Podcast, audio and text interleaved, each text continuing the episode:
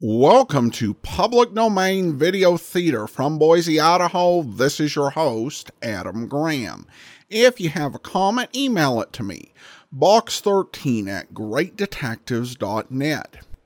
This week, we're going to bring you an episode of Dragnet. This is once again from season 2, it's episode 28. The original air date is May the 21st of 1953 and the title of this episode is The Big Hands.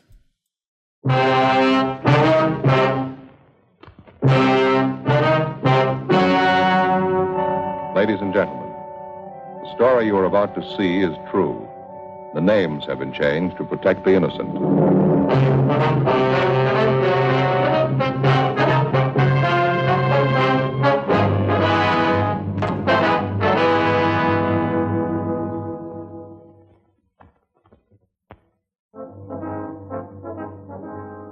Tuesday, October 27th. We were working the day watch out of Homicide Division. My partner's Frank Smith. The boss is Captain Lorman. My name's Friday. An unidentified woman had been found murdered in a hotel room. The cause of death was strangulation. There was no lead to the identity of the killer. We had to find him.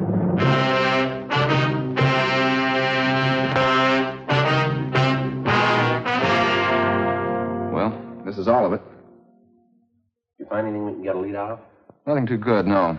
I don't think you could identify her from what we've got here. Morgue post the body yet? Yeah, this morning. How about fingerprints, Ray? They find any in the hotel room? Checked with Bergman. No foreign prints. No, dead end there. What about the woman's purse? Did it show anything? No chance. You can see this fabric here. File. Won't take a print. Contents of the purse, usual stuff. Mm-hmm. Comb. Lipstick. Keychain, one key on it. Half package of chewing gum. Coin purse with a dime and two nickels in it.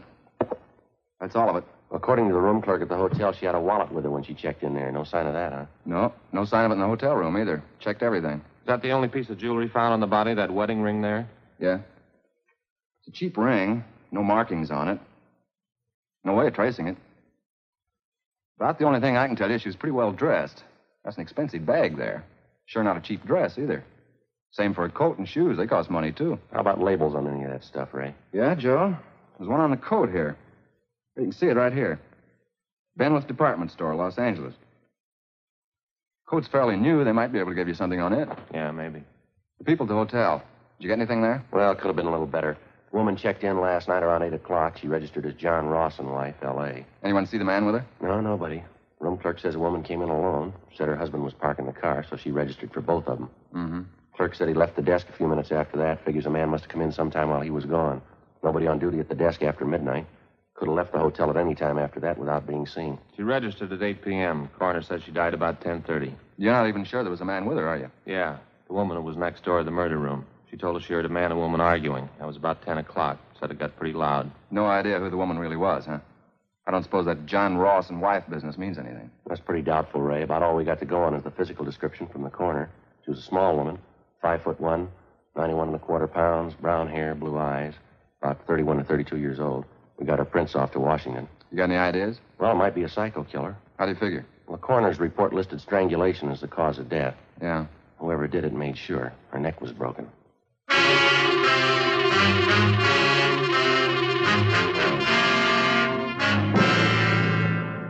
At approximately 6 o'clock that morning, in a second floor room of a downtown hotel, the body of an unidentified woman was found murdered.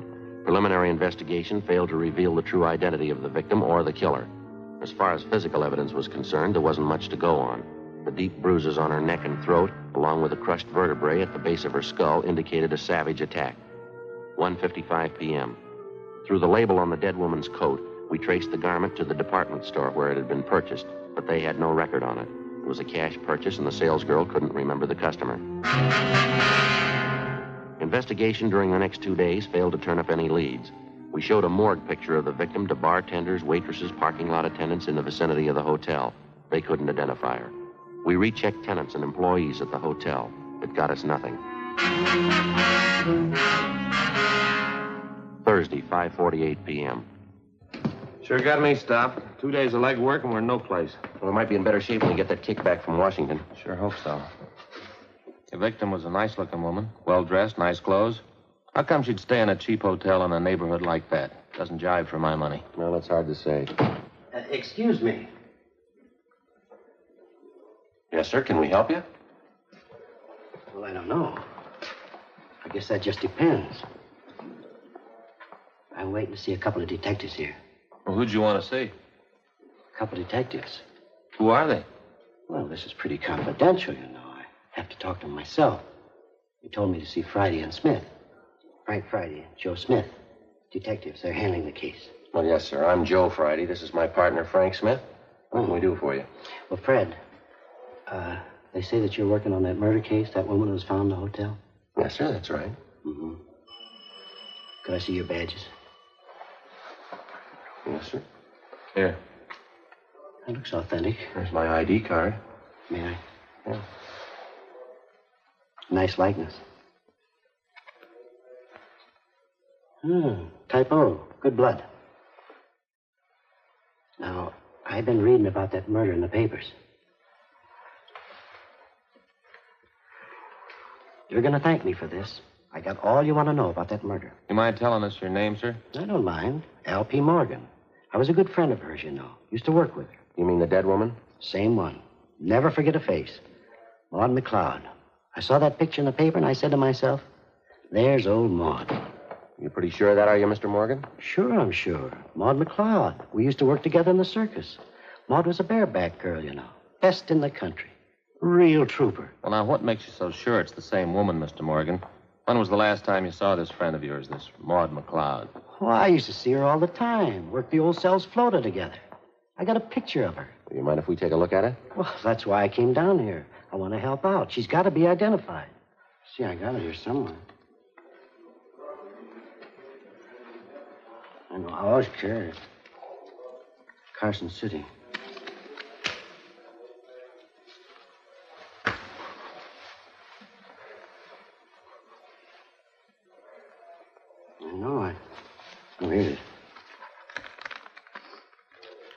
Maud in her circus costume. Awful pretty.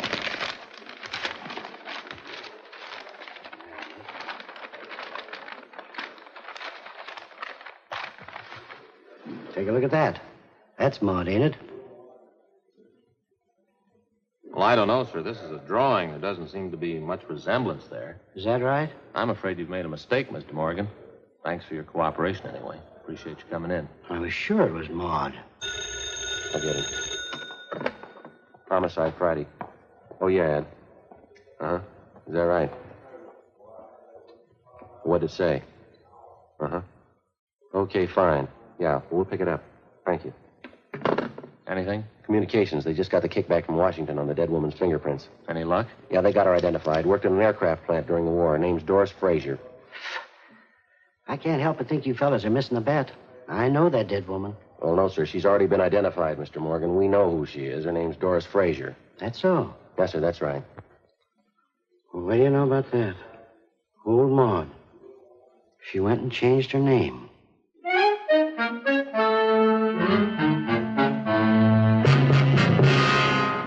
Thursday, 6:35 p.m. Frank and I went down the hall to communications and got a copy of the kickback from Washington. The murder victim was identified as Doris Allen Frazier. She applied for a position as a typist at the Eagle Aircraft Plant in Burbank in 1942. Next morning, we checked the personnel office at the plant, and we found that Doris Frazier had been employed as a typist from 1942 to 1944. In going over her application, we found her last known address listed as 7346 Oakdale Avenue. Her application stated she was single, with no previous employment, with no known relatives. We could uncover no further information on the girl. We drove across town to the Oakdale Avenue address, a large apartment building in a better than average neighborhood. The manager told us that Doris Frazier had lived there up to 18 months before. He said that a few weeks before she moved, she was married, but he was unable to remember the name of her husband.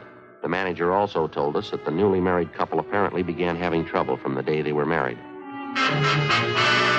We checked the next forwarding address, a boarding house for women in the southwest end of the city. Frank and I interviewed the woman in charge, a Mrs. Frances Watson. We talked to her in the dining room of the boarding house, where she was polishing a set of silverware. Well, of course, when she first came here, we didn't know it, but she was married. This is a home for single girls, And we have our rules and regulations, just like any other respectable place. Yes, ma'am. Well, as we came to find out later, Doris wasn't only married, but she was fighting with her husband. I understand he wasn't much at all.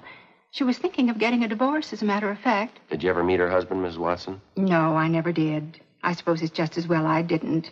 I understand that Doris left him after they'd been married only a few months. Uh huh. Do you know what his name is, ma'am? No, I have no idea. Doris always used her maiden name when she was with me. And you never saw the man, Mrs. Watson. He never came to the house here. No, I didn't say I never saw him. I said I didn't meet him. Yes, there was once when he came to the house to see Doris. What was the occasion? Would you mind telling us about it? Well, it was most unpleasant, I can tell you that. Let me see now. Yes, Doris had been here about six months. Even by that time, I was beginning to see the real side of the girl. No character, officer. No character at all. It shows up every time. Yes, ma'am. Would you go on, please? Well, as I was saying, it was after about six months when this man brought Doris home late one night. About a quarter till midnight, I'd say. Upset the whole house. Well, how was that, ma'am? The two of them, this man and Doris, they stood right out in the hall there. They had a terrible quarrel. The language, it was dreadful. At the top of their lungs, too. My husband went out to quiet them down, but the man left before he had a chance to call him down. Upset the whole house. Mm-hmm. This man that the Frazier woman was arguing with, you sure it was her husband? Well, as sure as I can be. That's what Doris told me, anyway, the day after. I called her in and told her I just couldn't tolerate behavior like that. It upset her quite a bit, I remember. She cried, said it wouldn't happen again. That's when she told me she was trying to get a divorce. Was that what the big argument was about, would you know? Yes, she said she wanted the divorce. Her husband didn't. He wanted her back with him. Certainly is sad the way some people mix up their lives. Yes, ma'am. By any chance, did you ever get a good look at this man, the husband, I mean? Well, he was tall and had dark hair. That's about all I remember. He was well dressed, too. I see.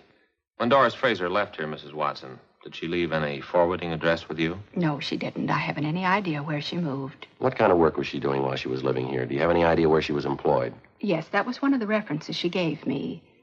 Furniture company down on Venice Boulevard, if I remember correctly. I have the address in my record book.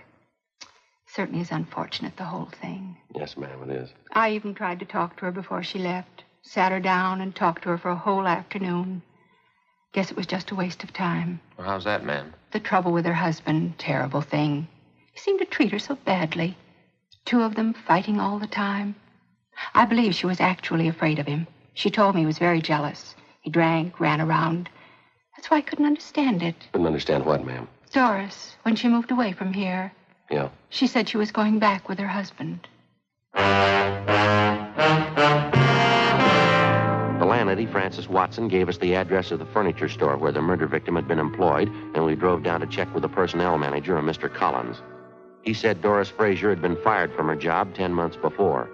He said she'd been let out because she was constantly late for work and that she got into the habit of asking for salary advances too often. Collins also told us that he'd heard about the trouble between the Frazier woman and her husband. He said he'd seen the husband in the store several times when he came to call for his wife. He identified the husband as Stephen Arnold. The personnel manager gave us the last known address they had on the victim. The following morning, we checked it out an apartment hotel in the East Wilshire area. She was still registered there, together with her husband, Stephen Arnold. But the desk clerk told us that Arnold hadn't been living there for the past three months. He had no idea where Arnold had moved, and he didn't know where he worked. While the desk clerk stood by, Frank and I went upstairs and checked the apartment. You find anything, Joe? Not too much, no. There's nothing in the bedroom.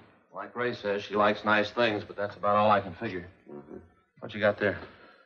Looks like a letter she started and she didn't finish it. It's dated October 23rd. What's it say? Dear George, I've been meaning to write you before. That's all. That's as far as she got. George, huh? That's the first time we've run to that name on this deal. Yeah. Means there's more than one man in her life. A few more letters and bills here. All unopened. Ad from a woman's store. Another ad, telephone bill, postcard. Here's one postmarked Santa Monica. Check the name of that return. Yeah. Stephen Arnold.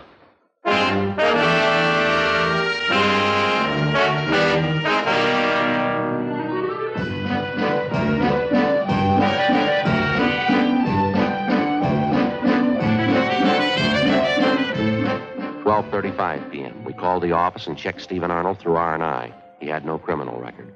The return address, which he'd listed on the envelope of the letter to his wife, was 10826 Pacific Front Boulevard. We located it on the beach just below Santa Monica. It was a small dark concession owned and operated by the dead woman's husband. No, I haven't seen Doris for a couple of months anyway. Why? I Understand you had an apartment with your wife in the East Wilshire neighborhood. That right, Mr. Arnold? Yeah, that's right. You mind telling us why you left? No, I don't mind. I wanted to move closer to my work, that's all. That place was way too far out. How is it your wife didn't move out with you, sir? She wanted to stay close to town. She doesn't care much for the beach. Bad for her sinus. Did you have an argument with your wife, Arnold? Some kind of a disagreement? Is that one of the reasons you moved? Yeah, you might call it that.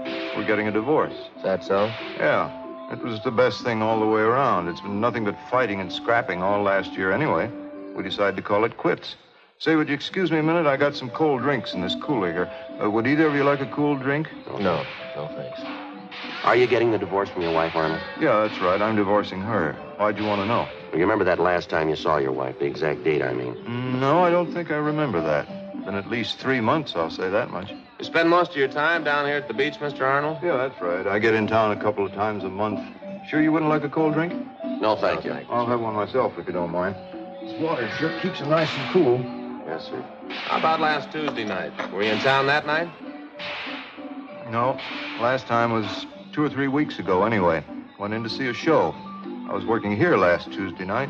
Work here every night except Monday. That's the only night I'm closed up. Mm-hmm. Is there anyone who can vouch for that? I don't think I get this. Why do you want to know? Well, is there anybody who can vouch for you? Sure. Half a dozen people, anyway. The fellow who runs the place next door. The guys in the rest of the stalls up and down the way here. They can all vouch for me. I worked here till 1 a.m., same as usual. Uh, just a minute. Hey, Vic. Vic, Yeah, Steve? come on over here a moment, will you? These fellows are detectives, Vic. I guess it's something about a jam my wife got herself into. They want to know where I was last Tuesday night. Yeah? They want somebody to vouch for me. Sure. Did you see Arnold last Tuesday night? I was working next door. Steve was here all night.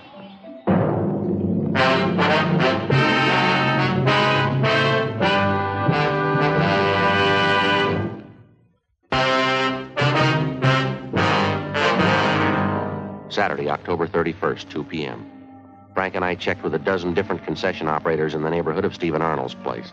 They all corroborated the fact that on the night his wife had met her death in a downtown hotel, Arnold had been working at his stand until 1 a.m. Despite all the previous indications that he might have been responsible for the murder of his wife, we had to eliminate him as a possible suspect. 2:20 p.m. On the way back into town, we stopped by the apartment hotel where Doris Frazier was living at the time of her murder. After checking further with tenants and with the help in the building, we found out that the victim had been in the habit of eating most of her meals at restaurants in the immediate neighborhood. After some two hours and six restaurants later, we found a small coffee shop four blocks from the apartment building where one of the waitresses identified Doris Frazier's picture. Yeah, that's her officer. Terrible picture, though. She looks so much older. About how often would you say Miss Frazier came in here, ma'am? Oh, three or four times a week, I'd say. The bus stop is right out there on the corner. She'd usually have breakfast and then grab the bus and go to work. Some nights coming home from work, she'd stop here for dinner.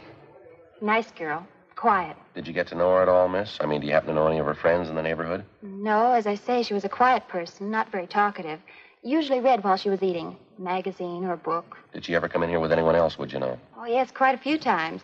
She seemed to have the boyfriends. Of course, she was attractive. Small, you know, but real cute looking. Do you happen to know any of these men? No, I'm sorry I don't. Any one of them in particular that she came in with very often? Let's see. I think there was one. Dark, uh, well dressed, uh, kind of tall, good looking. They usually came in together for breakfast. How long ago was this, miss? Would you recall? Oh, I'd say up till a couple of weeks ago. I usually waited on them in the morning. That's how I happen to remember. I see. Did you ever happen to hear this man's name? Let me see. George. uh, I think that was it. Yeah. Would you happen to know if he lives in the neighborhood? No, I'm sorry I don't. Has this man been in here during the past week, do you know? Yes, he has. He came in for breakfast What day was that? this morning. Before we left the coffee shop, we questioned the cashier who came up with the information that the man known as George usually left his car parked at the service station across the street. We left our card and asked the cashier to call us in case the suspect returned. At the service station, they also remembered the man known as George, but they told us that he hadn't been in for the past two weeks. They'd done some work on his car for him in the past, so they had a record of his license number. We called our DMV and found that the car was registered to a Carl Lucy in East Hollywood. 4:30 p.m. We drove out and interviewed Lucy at his home. but he came nowhere near the description of the suspect. He told us that he had purchased the car six weeks before from a man known as George Crane. He described Crane as tall, dark, and well dressed. From the bill of sale, we got Crane's address, a motel on East Manchester. The manager there told us that George Crane had moved a week before. He said that Crane had left no forwarding address, but he did remember where he worked. He gave us the name of the aircraft company in the San Fernando Valley. We called their personnel office, but they were closed for the day.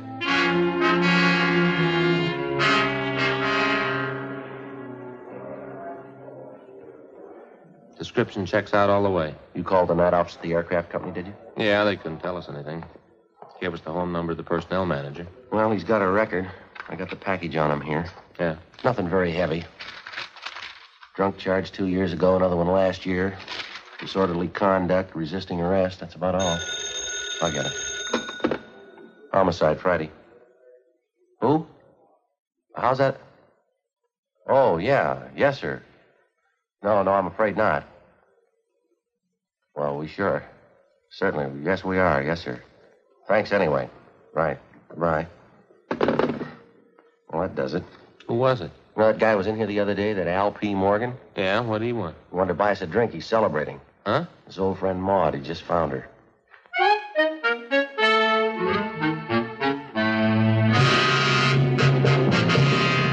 Sunday, November 1st, 8 a.m. We got in touch with the manager of the personnel department of the aircraft company at his home. He said that he'd checked the files for us. 8:42 a.m. He called back to tell us that George Crane was employed as a maintenance man in the electrical department, that he'd been working for the company for the past five years, and that he had a good employment record. He told us he was on the day shift, and that he was scheduled to report for work in the generator room at 8 o'clock that morning.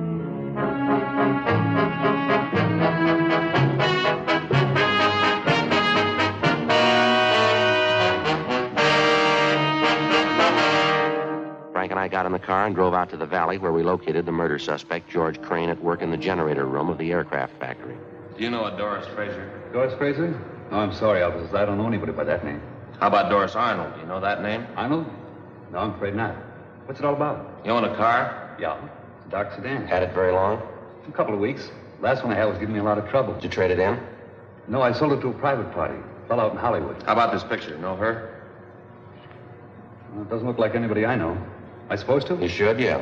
I don't follow you. You spent any time around the East Wilshire District, Crane? East Wilshire? No, I've probably been over there a couple of times. Not lately, though. How about the coffee shop on the corner of Gramercy and Marengo? Ever been in there? Not that I remember, no. Well, a waitress in that coffee shop and the cashier, too, said they got a pretty regular customer and he fit your description exactly. You sure you never been in there? I'm not positive. I wouldn't swear I'd never been in the place. What's the difference, anyway? How about the service station across the street from the coffee shop? You ever park your car there? They ever do any work on it for you? Oh, say, I better know the place you're talking about. Yeah, I've been by there a few times, sure. It's a good station. Done a lot of good jobs on my car for me. Yeah, I remember now. Then I guess you remember the coffee shop. Crane? Yeah, I think I do now. Right across the street from the station? Yeah, that's right. Well, what do you want to know about it? When's the last time you were in there, Crane? Well, to tell the truth, I couldn't be sure. We talked to a waitress in there yesterday. Said you were in that morning for breakfast. Do you remember that? Uh, she's way off her track on that one, I can tell you that. I wasn't near the place yesterday morning. The cashier remembers you, too. She says you were in. Now, how about it, Crane? Look, what difference does it make? What's this thing all about anyway? You want to take another look at that picture? I told you once, I don't know the woman. I never saw her before in my life. Why don't you give it some thought? Huh? You remembered East Wilshire, you remembered the service station, you finally remembered the coffee shop. Maybe you can remember her, too, huh? I don't know her. I never saw her in my life. The waitress in the place says you were in there quite a few times with the woman. Usually came in for breakfast. And you stopped going there about two weeks ago. I don't know her. What's the matter, Crane? You figure you got something to hide? I don't know what you're talking about. I don't know her. What do you figure she's got to do with me anyway? We checked her apartment, mister. We found a letter she was writing to you. You ready to tell us? Well, what's a letter? That doesn't mean anything. Can't prove anything by a letter. What are you thinking anyway? We think you're lying, Crane. We think you got a reason for it. Now, what do you say? Doesn't prove anything. Maybe I knew her. Doesn't mean anything at all. We think it does. Yeah? We think you killed her. The way it looks to you? That's the way it looks. I don't think you can prove it. We're going to try. Now, how about it? Will it go any easier for me if I admit it? That's not up to us.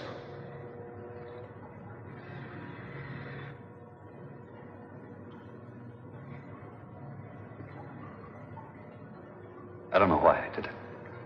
What am I going to give for a reason? I wouldn't know, Crane. I don't know why I killed her. Sounds funny, doesn't it? No reason at all. I just killed her. What am I going to tell him? If I don't have a reason, how can I ask him to let me off easy? How can I ask him? I don't know, but they'll have an answer.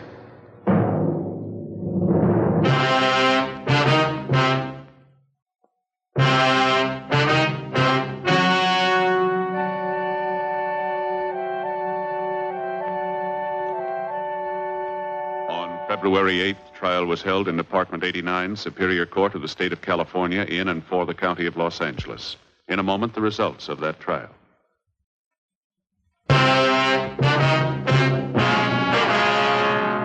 The suspect was tried and convicted of murder in the first degree.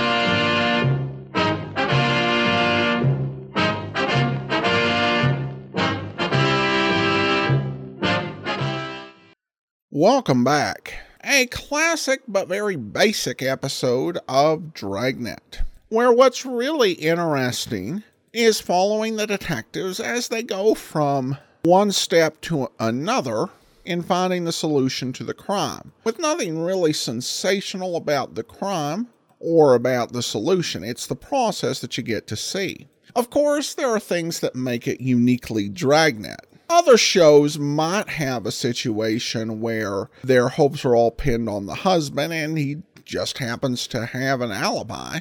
But one of the real hallmarks of the series is Mr. Morgan, who shows up thinking their victim is a lady bareback rider.